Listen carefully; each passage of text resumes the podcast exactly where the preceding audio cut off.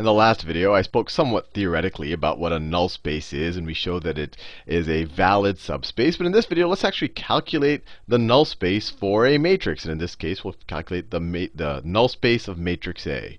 So the null space is literally just a set of all the vectors that when I multiply A times any of those vectors. So let me say that the vector x1, x2, x3, x4 is a member of our null space, then when I multiply this matrix times this vector, I should get the 0 vector. I should get the vector. And just to make a few points here, this has exactly four columns. This is a 3 by 4 matrix. So I've only legitimately defined multiplication of this times a 4 component vector, or a member of Rn. Let me call this x. If this is our vector x, this is a member of R4. It has four components. And then when you multiply these, we need to produce the 0 vector. The null space is the set of all the vectors. And when I multiply it times a, I produce the 0 vector. And what am I going to get? I'm going to have one row times this. And that's going to be the first entry. Then this row times that's the second entry. Then the third row. So I'm going to I should have three zeros. So my 0 vector is going to be kind of the zero vector in R3. So how do we figure out the set of all of these x's that satisfy this? Let me just write kind of our formal notation. The null space of A is the set of all vectors that are a member of, generally you say Rn, but this is a 3 by 4 matrix. So these are all the vectors that are going to be members of R4, because I'm using this particular A, such that my matrix A times any of these vectors is equal to the 0 vector. In this case, it's going to be the 0 vector in R3. So how do we do this? Well, this is just a straight up linear equation. We can write it that way. If we were to actually do perform the matrix multiplication, we get 1 times x1. Let me write it here. Let me do it in a different color. 1 times x1 plus 1 times x2 plus 1 times x3 plus 1 times x4 is equal to this 0 there. It's equal to that 0. So that times that is equal to that 0. And then this times this should be equal to that 0. So 1 times x1. So you get x1 plus 2 times x2, 2 times x2, plus 3 times x3, plus 4 times x4 is going to be equal to that 0. And then finally, we have that times this vector should be equal to that 0. So, or the, you can have the dot product of that, the dot product of this row vector with this column vector should be equal to that 0. So you get 4x1, 4x1 plus 3x2 plus 2x1 plus x4. Oh, sorry, what am I doing? Plus 2x3 right, plus 2x3 plus x4 is equal to 0. 4x1 plus 3x2 plus 2x3 plus x4 is equal to 0. And we just have to find the solution set to this, and we'll essentially have figured out our null space. Now, we've figured out the solution set to a system of equations like this. We have four equations with, or we have three equations with four unknowns. And we can do that. We can represent this by an augmented matrix and then put that in reduced row echelon form. So let's do that. So I can represent this problem as the augmented matrix 1, 1, 4, 1, 1, 4, 1, 1, 4, 1, 2, 3, 1, 2, 3, 1, 3, 2, 1, 3, 2, and then 1, 4, 1. 1, 4, 1. And then I augment that with the 0 vector. And the immediate thing you should notice is, look, we took the pain of multiplying this times this to equal that, and we wrote this as a system of equations. But then when we, now that we want to solve the system of equations, we're kind of going back to the augmented matrix world. And what does this augmented matrix look like? Well, this is just our matrix A right there. That's just matrix A right there, and that's just the 0 vector right there. And to solve this, and we've done this before, we're just going to put this augmented matrix into row echelon form. And what you're going to find is when you put it in a row echelon form, this right side is not going to change at all because no matter what you multiply or subtract by, you're just doing it all times 0. So you just keep ending up with zeros. So as we put this into reduced row echelon form, we're actually just putting matrix A into reduced echelon form. So let me do that instead of just talking about it. So let me start off by keeping row 1 the same.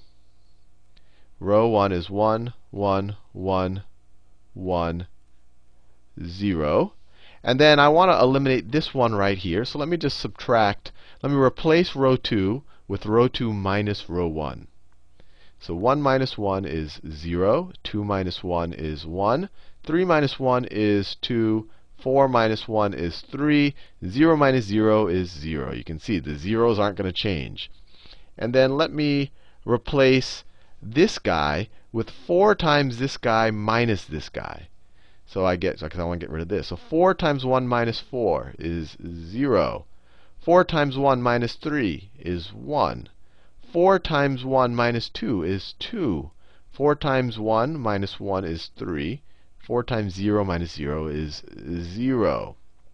Now I want to get rid of, if I want to put this in reduced row echelon form, I want to get rid of that term and that term. So let me keep my middle row the same. My middle row is 0, 1, 2, 3. Keep middle row the same. So that's 0 on the augmented side of it, although these zeros are never going to change. So it's really just a little bit of an exercise just to keep writing them. And then my first row, let me replace it with the first row minus the second row so I can get rid of this 1. So 1 minus 0 is 1. 1 minus 1 is 0. 1 minus 2 is minus 1. 1 minus 3 is minus 2. And 0 minus 0 is 0. And let me replace this last row with the last row minus the, the middle row. So 0 minus 0 is 0. 1 minus 1 is 0.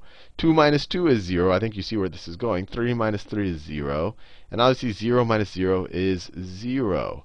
So this system of equations has been reduced to has been reduced to just by doing reduced row echelon form this problem. If I just rewrite what I, this right here, this is this can be written as a system of equations of x1 x1 minus x3 minus x4, right? The 0 x2s is equal to 0.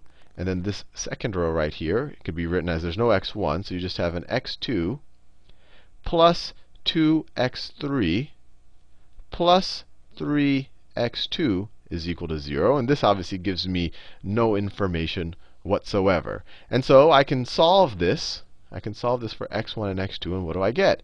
I get x1 is equal to x3 plus x4. Uh, actually, I made a mistake here. This is x1 minus x3 minus 2 times x4 is equal to 0. So if I rewrite this, I get x1 is equal to x3 plus 2 x4. And then I get x2, let me do that in green, x2 is equal to minus 2 x3 minus 3 x2. And so if I wanted to write the solution set to this equation, if I wanted to write in terms of this, I could write x1, x1, x2, x3, x4 is equal to, what's x1 equal to? It's equal to x3 times 1 plus x4 plus x4 times 2. Right? I just got this right here from this equation right here. x1 is equal to 1 times x3 plus 2 times x4. That's just that right there. Now x2 is equal to x3 times minus 2. That's x3 times minus 2 plus x4 times minus 3.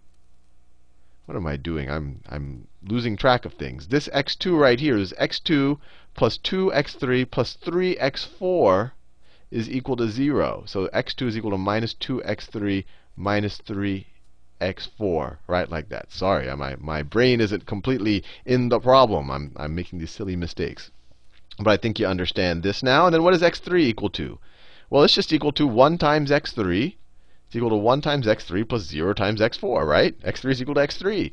And what's x4 equal to? It's equal to 0 times x3 plus 1 times x4.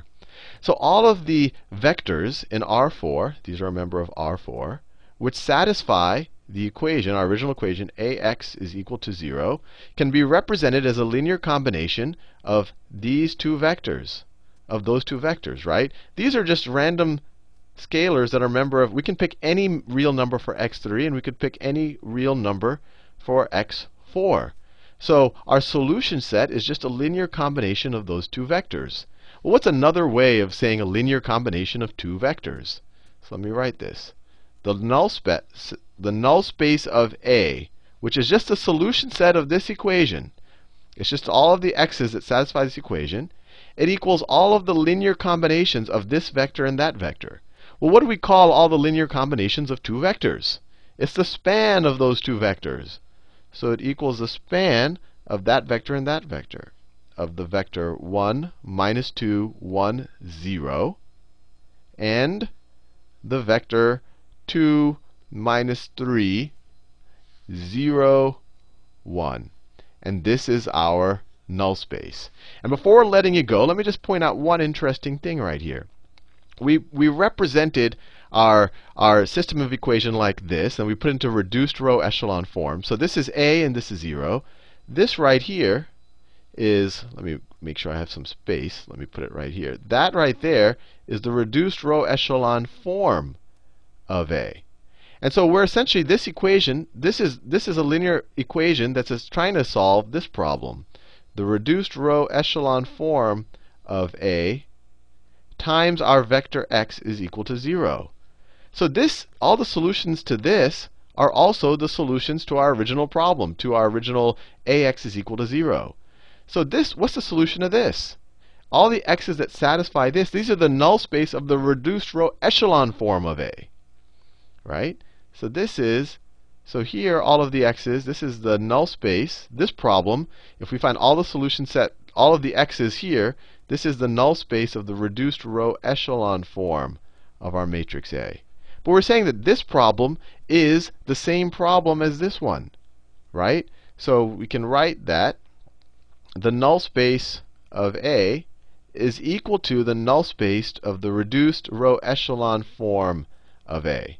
And that might seem a little bit confusing. Hey, why are you even writing this out? But it's actually very useful when you're actually trying to calculate null spaces. Because we didn't even have to write a big augmented matrix here. We could just say, OK, take our matrix A, put it in reduced row echelon form, and then figure out its null space. So we would have gone straight to this point right here. This is the reduced row echelon form of A. And then I could have immediately solved these equations, right? I would have just taken the dot product of the reduced row echelon form, or not the dot product, the matrix vector product of the reduced row echelon form of A with this vector, and I would have gotten these equations. And then these equations would have immediately, I can just kind of rewrite them in this form, and I would have gotten our result. But anyway, hopefully you found that reasonably useful.